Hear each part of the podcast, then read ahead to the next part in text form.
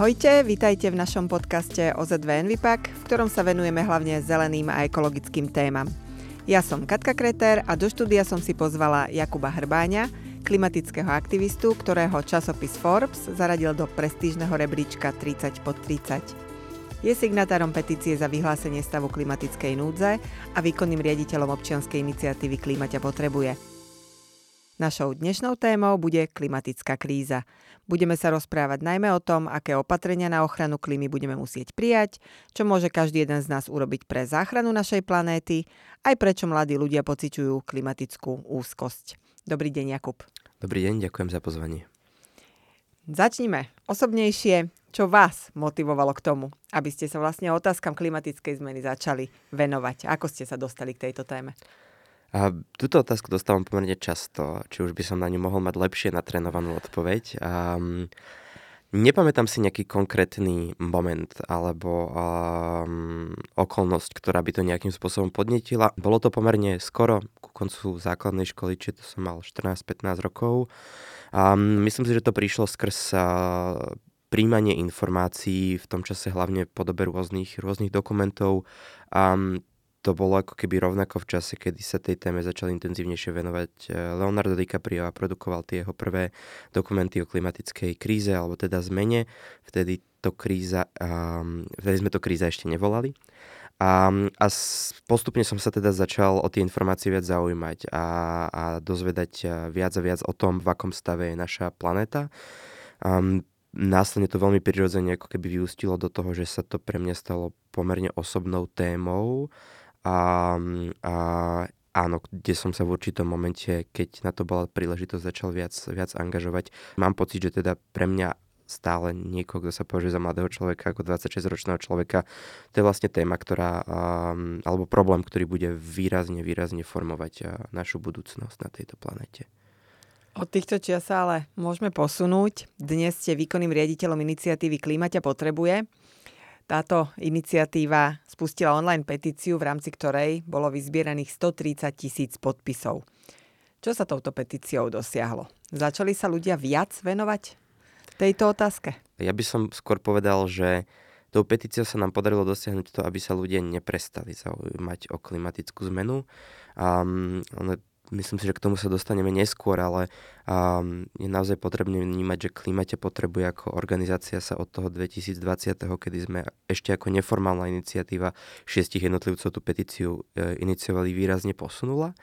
A, a ten hlavný dôvod, prečo sme tú petíciu v tom septembri 2020 iniciovali, bol ten, že um, nastupovala druhá vlna pandémie a mali sme pocit, že, že, že po tých dvoch rokoch intenzívneho, intenzívnej prítomnosti riešenia klimatickej zmeny v verejnom priestore skrz Gretu, Thunberg a študentské štrajkové hnutie, vlastne ako keby tú, tú tému pandémia začala trošku potláčať a na celom svete tie, tie klimatické hnutia trošku bojovali s tým, akým spôsobom a, tú tému udržať vo verejnom priestore a stále mobilizovať tú verejnosť a, pre potrebný verejný tlak smerom k politickým predstaviteľom. A teda to naše riešenie bolo pomôcť zorganizovať online petíciu, čo môže podpísať každý človek z pohodlia a bezpečia domova. A, a tým, že sa nám podarilo dostať e, na polubu veľké množstvo influencerov, tak naozaj to malo ten záber, že v priebehu necelého mesiaca sme mali takmer tých 130 tisíc podpisov, ale potom teda prišla tá výrazne ťažšia fáza a, a to boli rokovania s predstaviteľmi a predstaviteľkami parlamentu a politických strán, kde sme naozaj napriek tomu, že teda um, bola nová vláda, od ktorej sa očakávali aj v tomto smere um, zásadnejšie kroky, a sme v tom parlamente narazili na veľmi veľkú nevzdelanosť politikov a političiek k tejto téme a potrebovali sme vysvetľovať základné uh, veci a fakty, ktorými sme potom argumentovali, prečo je vyhlásenie stavu klimatickej núdze potrebné um, ako deklaratívny krok a v čom uh, nám môže v kontexte riešenia klimatickej krízy pomôcť, ako nám vie lepšie pomôcť pri komunikácii tohto problému s verejnosťou. Čiže nakoniec tá petícia bola v parlamente prerokovaná približne 5 mesiacov potom, ako sme tie podpisy vyzbierali a bolo prijaté do veľkej miery len prázdne, respektíve bezúbe uznesenie parlamentu, ktoré nemalo žiadnu záväznú, záväznú rovinu. A myslím si, že to, čo z tohto celého ako keby vzniklo, boli pre nás dve hlavné, dva hlavné poznatky a tým prvým bolo, že a, na Slovensku je veľké množstvo ľudí, ktorých táto téma zaujíma, nemajú úplne spôsob, ako vedia túto obavu vyjadriť alebo ako byť zapojený. A, a rovnako sme si uvedomili, že, že tá petícia je veľmi limitovaný spôsob, ako ľudí viete zapojiť.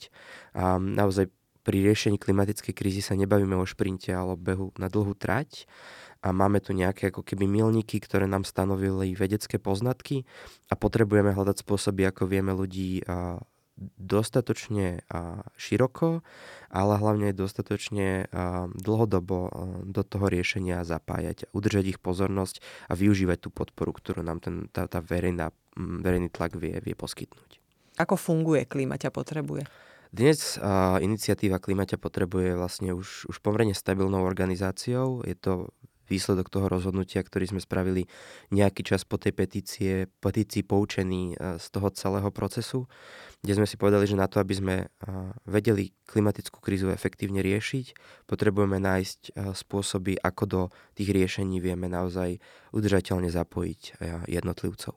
To znamená, že Klimaťa potrebuje dnes organizácia, ktorá, nezisková organizácia, občianske združenie, ktoré fundraizuje peniaze na to, aby vedelo robiť, vedela robiť tri základné veci. Tou prvou je šíriť osvetu, naozaj veľmi, veľmi strategicky a cieľene sa snažíme pracovať s komunikáciou týchto tém, hlavne cez sociálne siete. Snažíme sa to robiť zrozumiteľne, ale stále dostatočne odborne.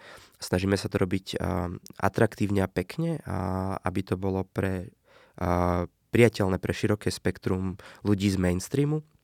A snažíme sa to robiť bez nejakého ako keby umelého, um, umelej nádeje, ale snažíme sa to robiť pozitívne. Naozaj sa snažíme komunikovať to, čo nám hovoria aj vedci. Áno, situácia je vážna. Áno, zažívame v priebehu augusta snehové burky v Slovinsku, a záplavy v Nemecku, požiare po celej Európe a na rôznych iných, iných kútoch sveta. Ale súčasne máme aj riešenia, ktoré len potrebujeme začať implementovať v tej mierke, ktorá je nevyhnutná na to, aby sme tento vážny problém vyriešili. Čiže tá komunikácia je pre nás absolútny základ. Pokiaľ nemáme informovanú verejnosť o tomto probléme a nemáme informovanú verejnosť o tom, čo znamenajú alebo aké sú riešenia, veľmi ťažko dokážete verejnosť mobilizovať. Tou druhou je, že sa snažíme vytvárať komunity, to znamená okrem mobilizácie skrz petície a rôzne kampane je pre nás kľúčové vytvárať e, alebo podporovať priestory, kde sa ľudia, ktorých táto téma zaujíma a chcú sa aktívne zapojiť, stretávajú, navzájom sa podporujú a hľadajú spôsoby, čo vedia vo svojom okolí, vo svojom meste, vo svojom regióne spraviť preto, aby sa tá situácia zlepšila. A toto sú naozaj ľudia, ktorí sú lajkovia. Častokrát a my hovoríme, že aktivity klimate potrebuje začínajú tam, kde končí, končia ako keby individuálne zmeny.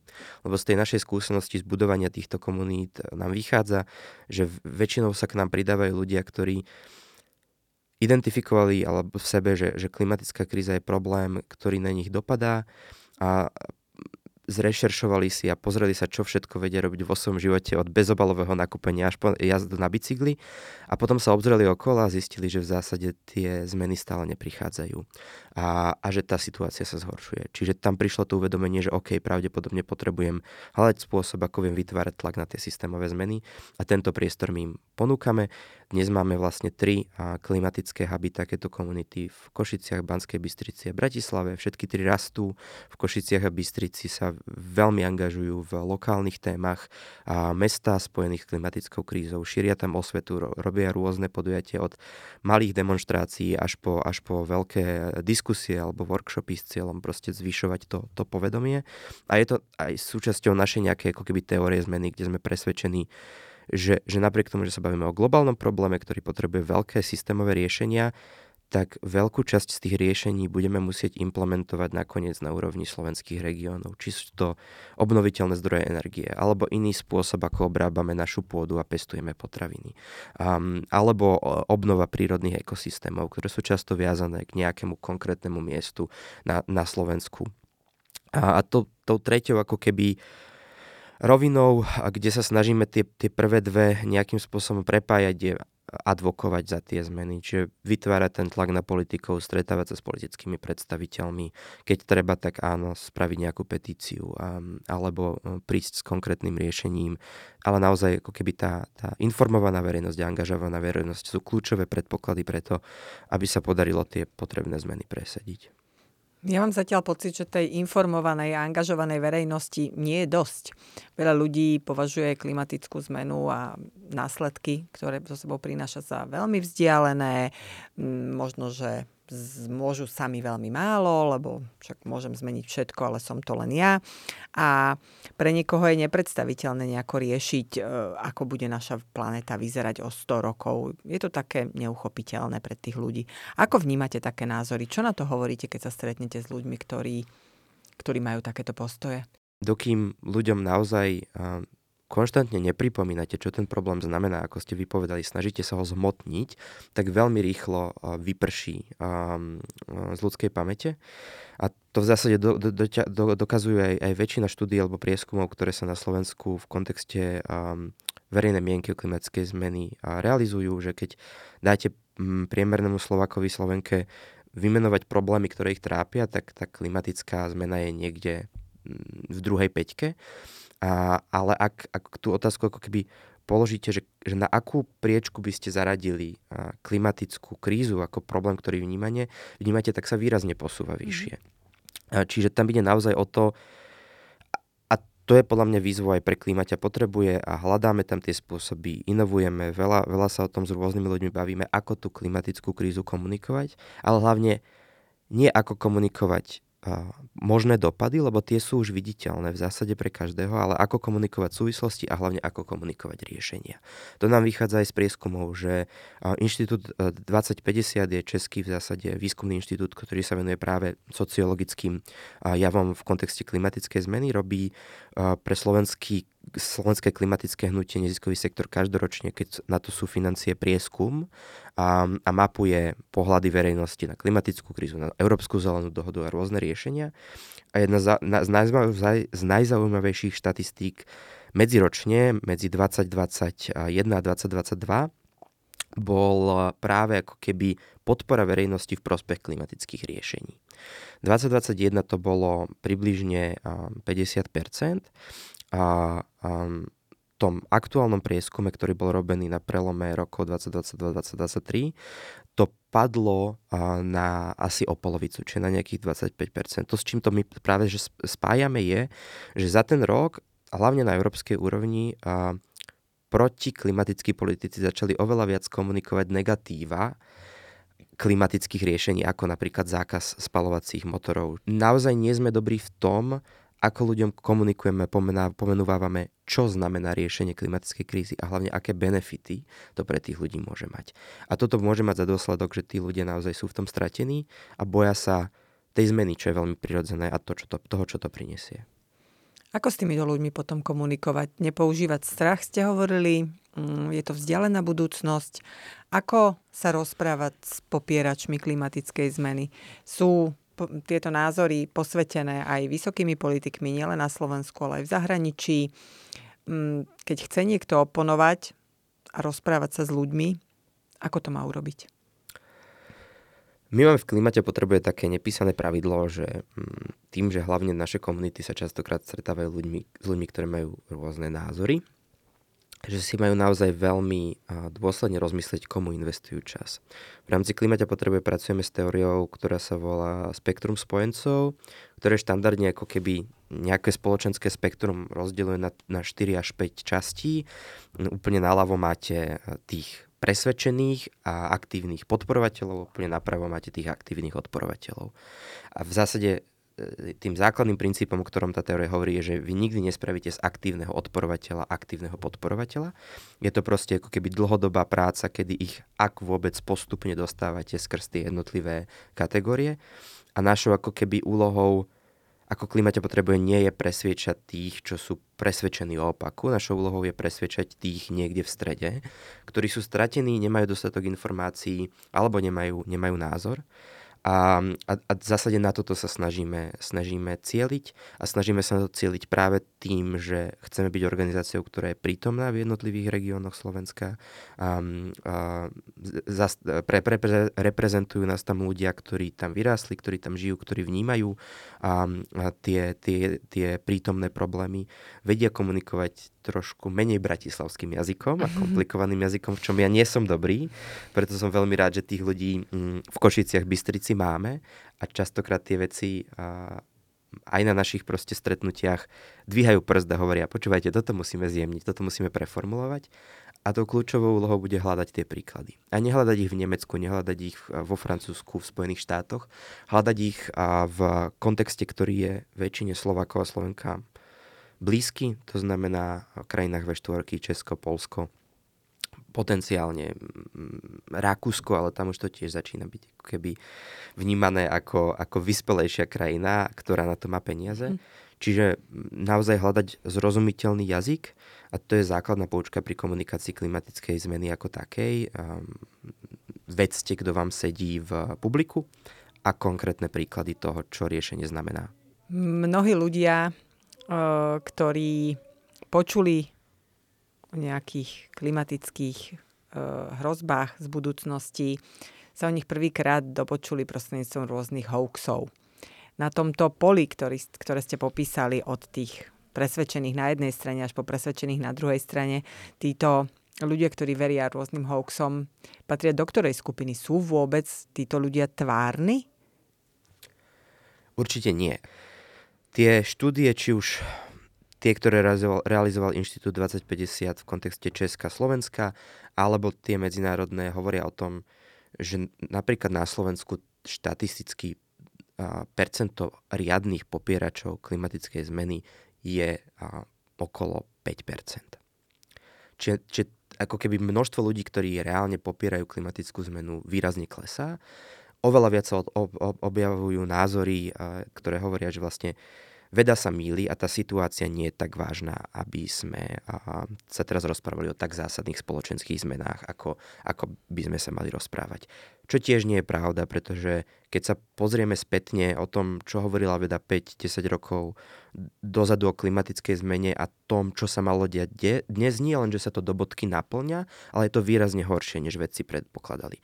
Čiže ak, ak nieč, ak sa veda míli, tak sa míli paradoxne a štatisticky pozitívnym smerom, respektíve myslí si, že tá budúcnosť bude lepšia, a, ako v realite bude. A potom tu máme kategóriu ľudí, ktorí cieľene šíria dezinformácie, a to nie len v oblasti klimatickej krízy. Um, jednoducho dezinformácie, tak ako každý iný nástroj, sú nástrojom na, nejaký typ spoločenskej zmeny. V tomto prípade nie pozitívnej.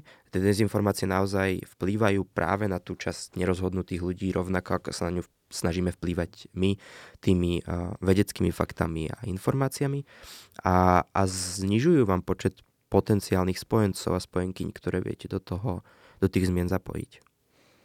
Je nejaký hoax, ktorý vyvraciate opakovane, alebo, a teraz to bude znieť nie veľmi pekne, je váš najobľúbenejší, v úvodzovkách samozrejme? Takých by bolo pomerne veľa. Pred dvoma týždňami sme mali, ako Klimaťa potrebuje prvé stretnutie so všetkými komunitami od od, odkedy začali fungovať.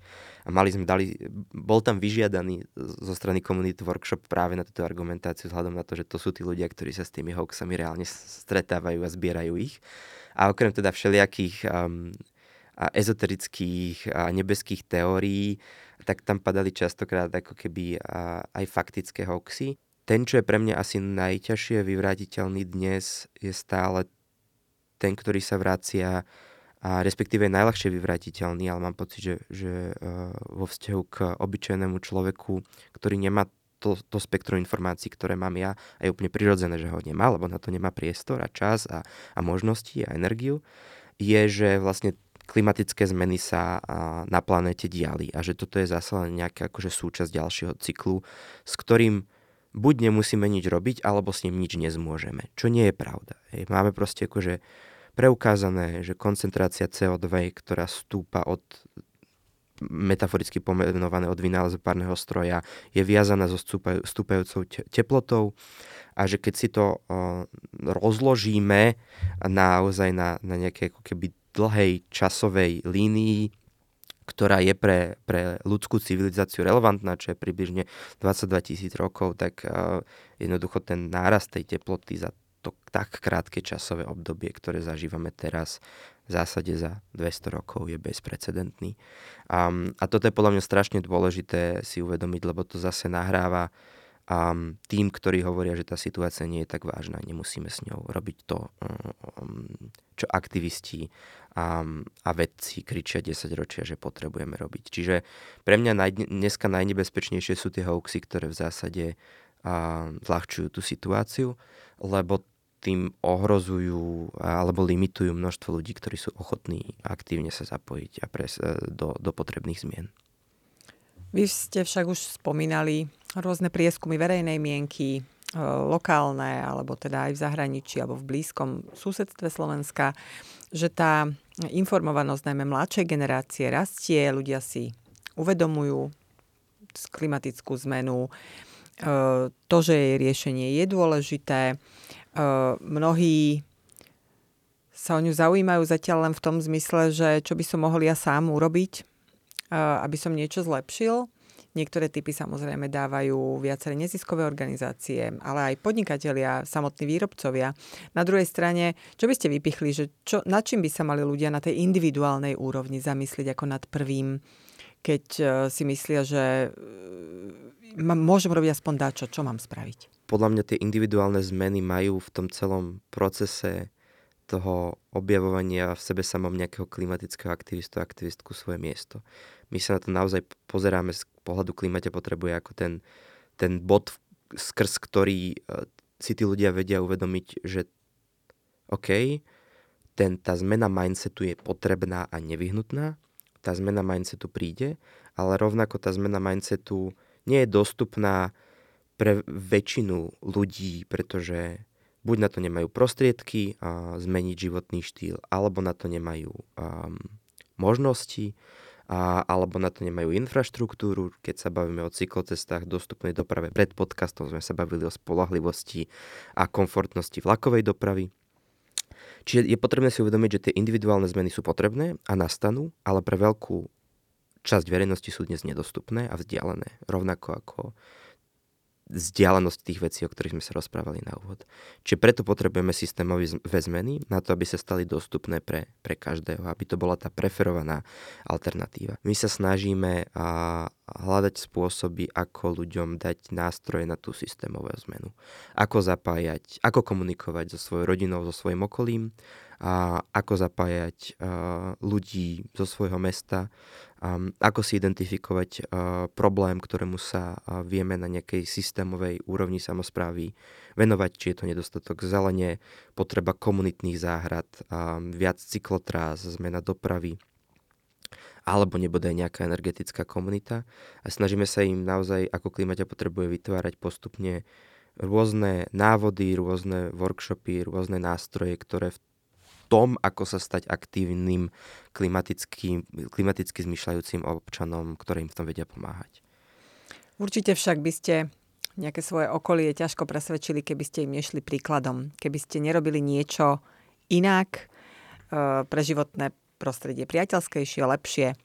Čo také viditeľné inšpiruje verejnosť? Moje osobné zmeny ako keby na tej individuálnej rovine mali rôzne fázy.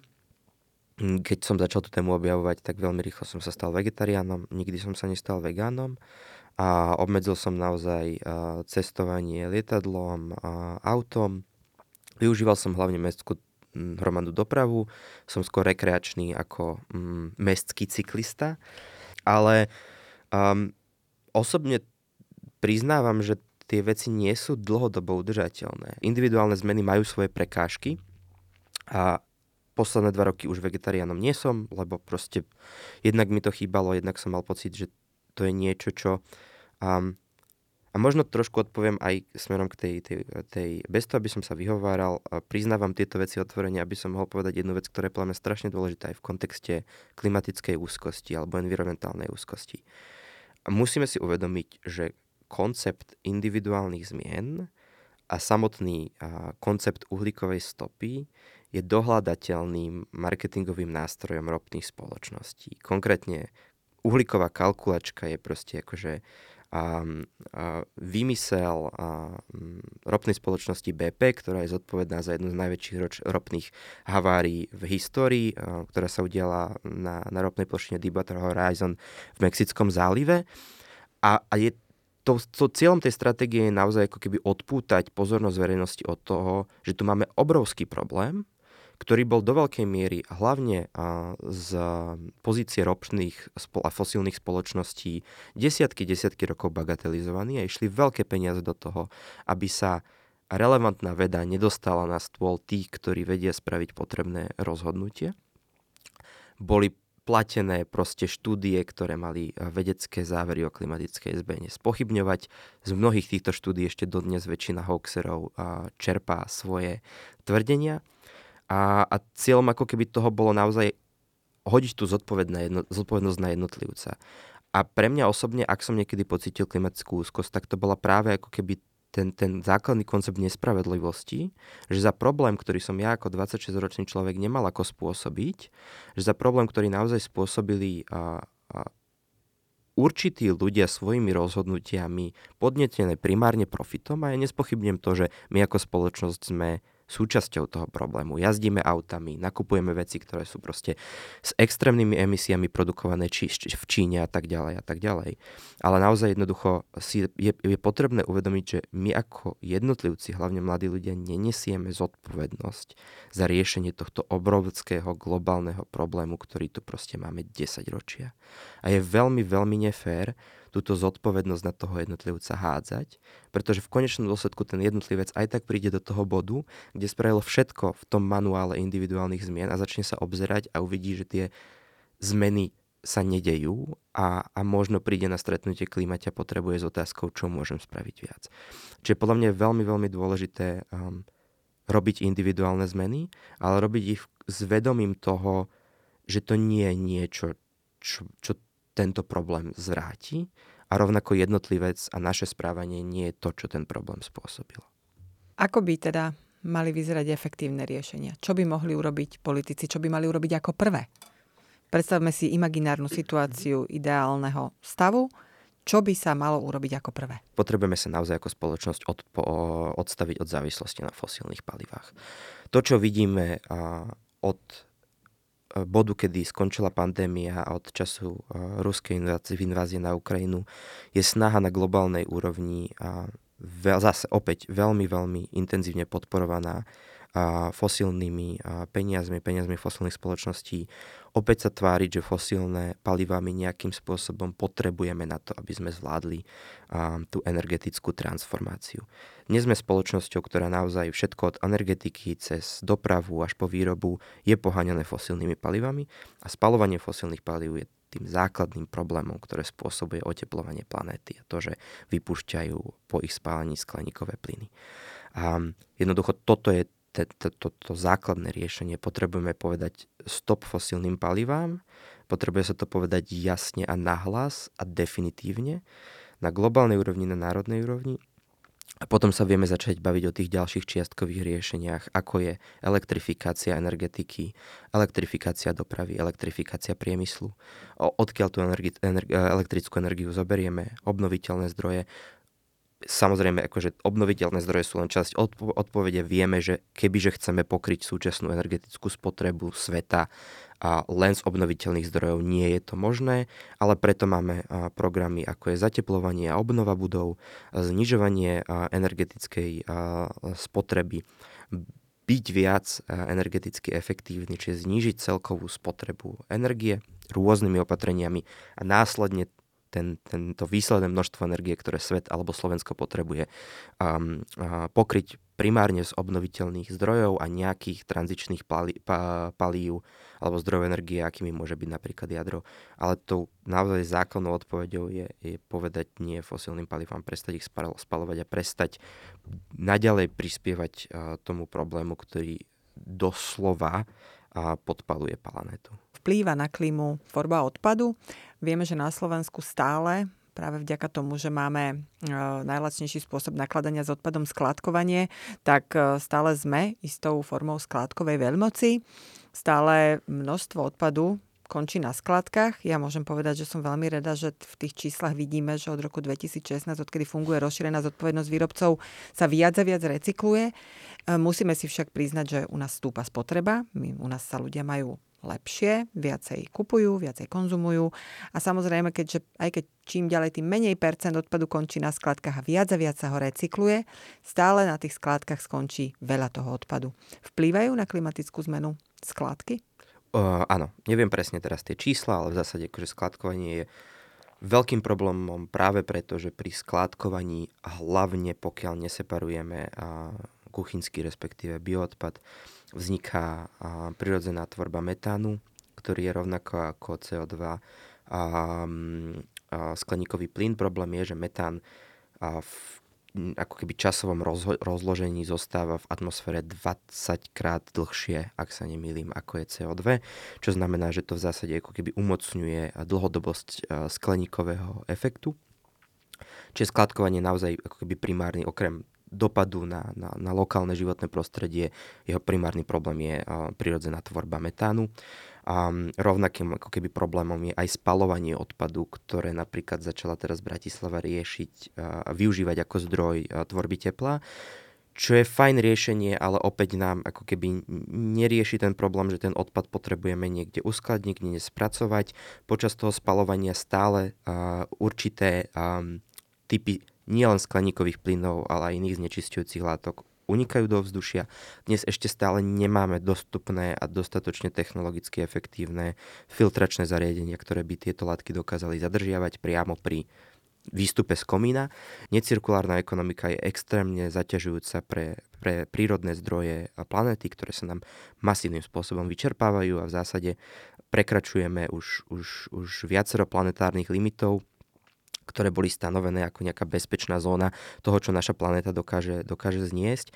Čiže, čiže efektívna recyklácia alebo zálohovanie alebo separácia kuchynského odpadu, kde nám je umožnené potom to spracovať buď na, na, na kompost alebo uh, bioplyn, čo je bezpečnejšia forma spracovávania alebo spalovania kuchynského odpadu a teda využívania metánu pre vykurovanie, um, tak naozaj ako keby Recyklácia umožňuje opätovné využitie týchto zdrojov, samozrejme s nejakými limitáciami. Opäť bavíme sa o technologickom progrese a toto je niečo, čo sa častokrát ako keby berie ako argument, hej, že my nepotrebujeme riešiť klimatickú krízu, lebo za 10 rokov budeme mať technológiu, ktorá to vyrieši. A za 10 rokov, pokiaľ teraz nespravíme nič, tá situácia bude výrazne horšia. Tie technológie, ktoré sa vyvíjajú dnes, sa tiež vyvíjajú sa uh, s, s ohľadom na nejaké ako keby e, vedecké poznatky a trendy vývoja klimatickej zmeny. A, a, a naozaj bude trvať, kým tie technológie budú, budú masovo a plošne dostupné. Čiže potrebujeme začať implementovať tie riešenia, ktoré máme a špecificky v odpadoch tých riešení je viac než dosť. Je šanca dosiahnuť európske ciele, či už uhlíková neutralita do roku 2030, zníženie emisí CO2 o 55% je pri tom nastavení vôbec v Európe, ale aj na Slovensku šanca splniť cieľa? Väčšina cieľov, ktoré máme na globálnej, európskej alebo národnej úrovni, je z pohľadu vedy nedostatočných. Keď sa bavíme o tom, že dnes by boli naplnené klimatické záväzky všetkých krajín sveta, ktoré podpísali Parížskú dohodu z roku 2015, stále by sme pri ich, pri ich plnej implementácii presiahli hranicu oteplenia 2, stup, 2 stupňov Celzia do konca storočia, čo sa podľa Parížskej dohody a vedy nemôže stať. A my máme dnes technológie, naozaj máme spôsoby, ako vieme rapidne, rýchlo znižiť emisie. Máme spôsoby, ako to spraviť bez toho, aby to malo zásadný dopad na kvalitu života obyvateľov. Samozrejme, niektoré procesy hlavne v priemysle nebudú jednoduché, pretože tam máme veľké množstvo pracovných miest. Musíme sa baviť o tom, ako tých ľudí budeme podporovať počas tejto, tejto tranzície. Ale a pri tej klimatickej zmene sa naozaj nemôžeme baviť o tom, čo je možné, ale čo je nutné. A to, čo je nutné, nám hovorí veda. To, čo nám hovorí veda, rovnako ako som už povedal, je, že mm, veľmi, veľmi zaostávame. A tie európske klimatické ciele um, sú v kontexte globálnej zodpovednosti a, a kvality života, ktorý Európania majú, aj to, že v nich není zarátaná ako keby tá, tá tretia kategória emisí, a to emisí, emisie z výroby produktov, ktoré dovážame, sú naozaj vysoko, vysoko nedostatočné. Tá vedecká, vedecké odporúčania pre Európu a západný svet bolo, že do roku 2030 by sa tie emisie mali znižiť o 65%, na globálnej úrovni o 50%. Čiže um, myslím si, že toto je naša zodpovednosť, ktorú si aj Slováci musia uvedomiť. A ja rozumiem, že to je pri minimálnej mzde 800 eur a, a troch deťoch a proste nedob- nedobrých pracovných podmienkach, e, rastúcej inflácii. Náročné si priznať, ale v kontexte svetových emisí sme výrazne, výrazne nadpriemer a žijeme na, na životnej úrovni, ktorú nemá väčšina percent, uh, väčšina populácie planéty. Toto je tiež potrebné zohľadniť. Jednoducho tá transformácia sa musí udiať spôsobom, kde my budeme musieť trošku ubrať a iným krajinám pridať, tak aby sme sa zhodli na tom, čo znamená kvalita života, ktorá umožňuje spokojný život všetkým lebo tá planéta nemá možnosť uniesť na globálnej úrovni to, čo, to ako žije napríklad Slovensko. Niekedy má človek možno pocit, že táto situácia je skutočne vážna, neuchopiteľná. Nevidí možno koniec alebo vidí a nevie si ho nakresliť rúžovo alebo v nejakých optimistických e, farbách. Preto sa veľmi často teraz skloňuje aj pojem klimatická úzkosť. Uh, ja by som bola veľmi nerada, keby sme aj našim podcastom uh, spôsobili začiatok klimatickej úzkosti u našich poslucháčov. Uh, napriek tomu, prečo takéto niečo dnes tu máme, aké sú možno prejavy tej klimatickej úzkosti a čo sa s tým dá robiť? Veľmi zjednodušene klimatická úzkosť v zásade znamená um, obavu z toho, alebo paralýzu tým, v akom stave sa svet v kontexte klimatickej zmeny nachádza a obava z toho, že jednoducho klimatická zmena bude znamenať koniec našej civilizácie alebo spoločnosti, tak ako ju poznáme. Čo je v prvom rade veľmi validná obava v kontexte tých vedeckých poznatkov, ktoré sú nám predstavované.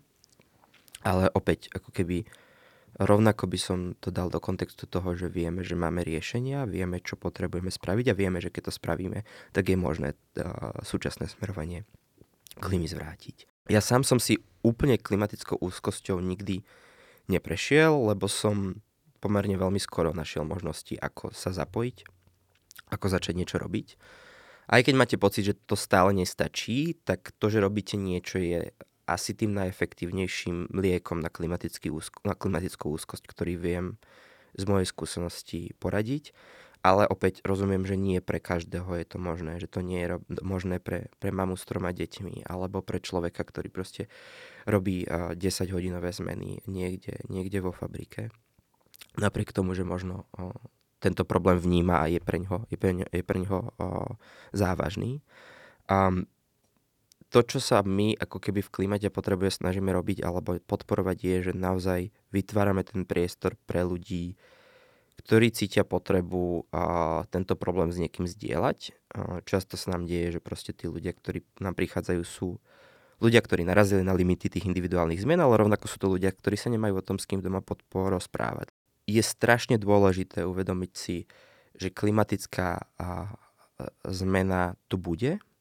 Veľké množstvo z tých vecí, ktoré sa, tých zmien, ktoré sa nemali udiať, sa do konca storočia udejú na, pre Slovensko budú 40 v priebehu leta absolútnym normálom, to už nezvrátime. A, a je veľmi dôležité uvedomiť si, že a, aj to riešenie nemá jednoduchú odpoveď. A to, čo môžem spraviť ja, tiež nie je jedna konkrétna vec, ktorá vyrieši všetko. Ako som povedal, nie je to šprint, je to beh na dlhú trať a je strašne dôležité, aby ste okolo seba mali ľudí, ktorí, s ktorými sa uh, o tom viete rozprávať, s ktorými sa v tom viete podporovať a ktorí vám tie veci dávajú trošku do perspektívy v zmysle toho, že ak ste vy paralizovaní alebo máte pocit, že sa nedokážete e, zapájať, lebo máte ťažké obdobie v škole alebo v práci, tak stále ste súčasťou komunity, kde sa zapájajú iní ľudia a, a keď máte, nájdete tú silu opäť sa do toho nejakým spôsobom ponoriť, tak vás tam privítajú a, a zapoja. Myslím si, že toto je naozaj strašne dôležité, že, že komunity v budúcnosti budú odpovedou na väčšinu našich problémov, len sa k tomu musíme dostať. Vytvárať si ten, tú, tú sociálnu sieť ľudí, ktorí podobne ako vy ten problém e, vnímajú a sú odhodlaní s tým niečo spraviť, je podľa mňa strašne, strašne dôležité z toho dlhodobého hľadiska. Myslím, že tu odznelo aj pár pekných receptov, pokiaľ niekto z našich blízkych alebo kamarátov cíti a trpí klimatickou úzkosťou, čo má robiť. E, predpokladám, že naši poslucháči e, sú tak vzdelaní a zorientovaní, že im tieto témy sú blízke a budú vedieť byť tým svojim blízkym oporou a budú ich vedieť aj nasmerovať. Možno jedna z takých e, posledných otázok, že čím sa teraz klimate potrebuje zaoberá, alebo čo chystáte do budúcnosti? Um, pre Klimaťa potrebuje to bol pomerne náročný rok. Pristalo nám viacero nových projektov. Ten, ten tým narastol, čiže uh, snažíme sa to nejaké, nejak celé ustať. A cieľom do budúceho roka je naozaj uh, udržateľnejšie a uh, viac pripravene začať ľuďom ponúkať tú možnosť uh, spolupráci s Klimaťa potrebuje vytvoriť nejakú klimatickú komunitu vo svojom meste. Čiže do jary budúceho roka by sme radi mali vytvorený konkrétny proces vzdelávací, ako vieme vo vytvorení takejto komunity ľudí, ktorí ju chcú začať podporiť, čo im vieme odovzdať a, a ako ich vieme vzdelávať počas toho, keď tá komunita začne vznikať. Um, a, a že tej komunite vieme odovzdať základné informácie o zmene klímy, o potrebných riešeniach, um, nejaké argumentačné schopnosti, čiže snažíme sa trošku viac pozrieť na to, čo vie byť tá pridaná hodnota pre ľudí, ktorí si povedia, OK, chcem spraviť klimatický hub, klimate potrebuje niekde v Prešove, čo vie byť tá pridaná hodnota, čo vieme, vieme ponúknuť. Čiže toto je pre nás momentálne kľúčom, upratať si tie veci, ktoré sme sa naučili, dať ich do nejakej uchopiteľnej formy a potom byť uh, schopnejší tých, tých aktívnych ľudí v regiónoch naozaj, naozaj udržateľne podporovať. Nechávate to výlučne na tento tretí sektor alebo na dobrovoľníckej báze, alebo máte, máte predstavu aj o, o nejakých spoluprácach, či už s lokálnymi komunitami, mestami a obcami, možno aj so sektorom výrobcov? Minimálne na spoluprácu so samozprávami sa chystáme. Máme tam rozbehnutý projekt, ktorého cieľom je lepšie zmapovať, ako uh, dnes vyzerajú klimatické politiky jednotlivých samozpráv a, a vytvoriť nejaký súbor, súbor rád alebo nástrojov, ako by tieto politiky mali byť tvorené, čo by mali obsahovať na to, aby boli naozaj kvalitné a použiteľné a súčasne ako by mali byť pripravené tak, aby umožňovali uh, čo najlepšie zapojenie verejnosti, pretože tam sa opäť bavíme o tom, že, že riešenie klimatickej krízy je pre verejnosť neuchopiteľné, preto je potrebné nájsť spôsob, ako verejnosť do tvorby tých riešení zapojiť. A nebude to jednoduché, ale e, často hovorím o tom, že, že riešenie klimatickej zmeny si vyžaduje aj, aj inovácie v demokracii a v tom, akým spôsobom tie, tie diskusie vedieme. A zatiaľ so sektorom výrobcov a nad tým sme moc nerozmýšľali, ale myslím si, že priestor pre spoluprácu tam je. Logicky nám z toho, čo robíme, vyplynuli práve ako keby tie, tie samozprávy, hlavne teda väčšie mesta, um, ktoré naozaj budú musieť byť tiež nositeľmi tých potrebných zmien. Úplne záver, záverečná otázka. Je niekto, či už zo Slovenska alebo z zahraničia, ktorý sa venuje týmto zeleným témam pre vás inšpiráciou? Myslím si, že tí ľudí bolo za ten čas viacero. Dnes už to je, sú naozaj viacerí klimatickí aktivisti a aktivistky z celého sveta, ktorí sú pre, pre slovenskú verejnosť asi nezaujímaví alebo neznámi, ale mne osobne dodávajú veľké množstvo inšpirácie a častokrát aj povzbudenia. Je to možno nejaká taký akože pocit uh, nedefinovanej, neviditeľnej komunity. A, ale zase asi to, čo som povedal pri tej klimatickej úzkosti, to vedomie, že viem o ľuďoch, ktorí na úplne opačnom konci sveta robia podobné alebo rovnaké veci s rovnakým cieľom, je um, veľmi povzbudzujúce.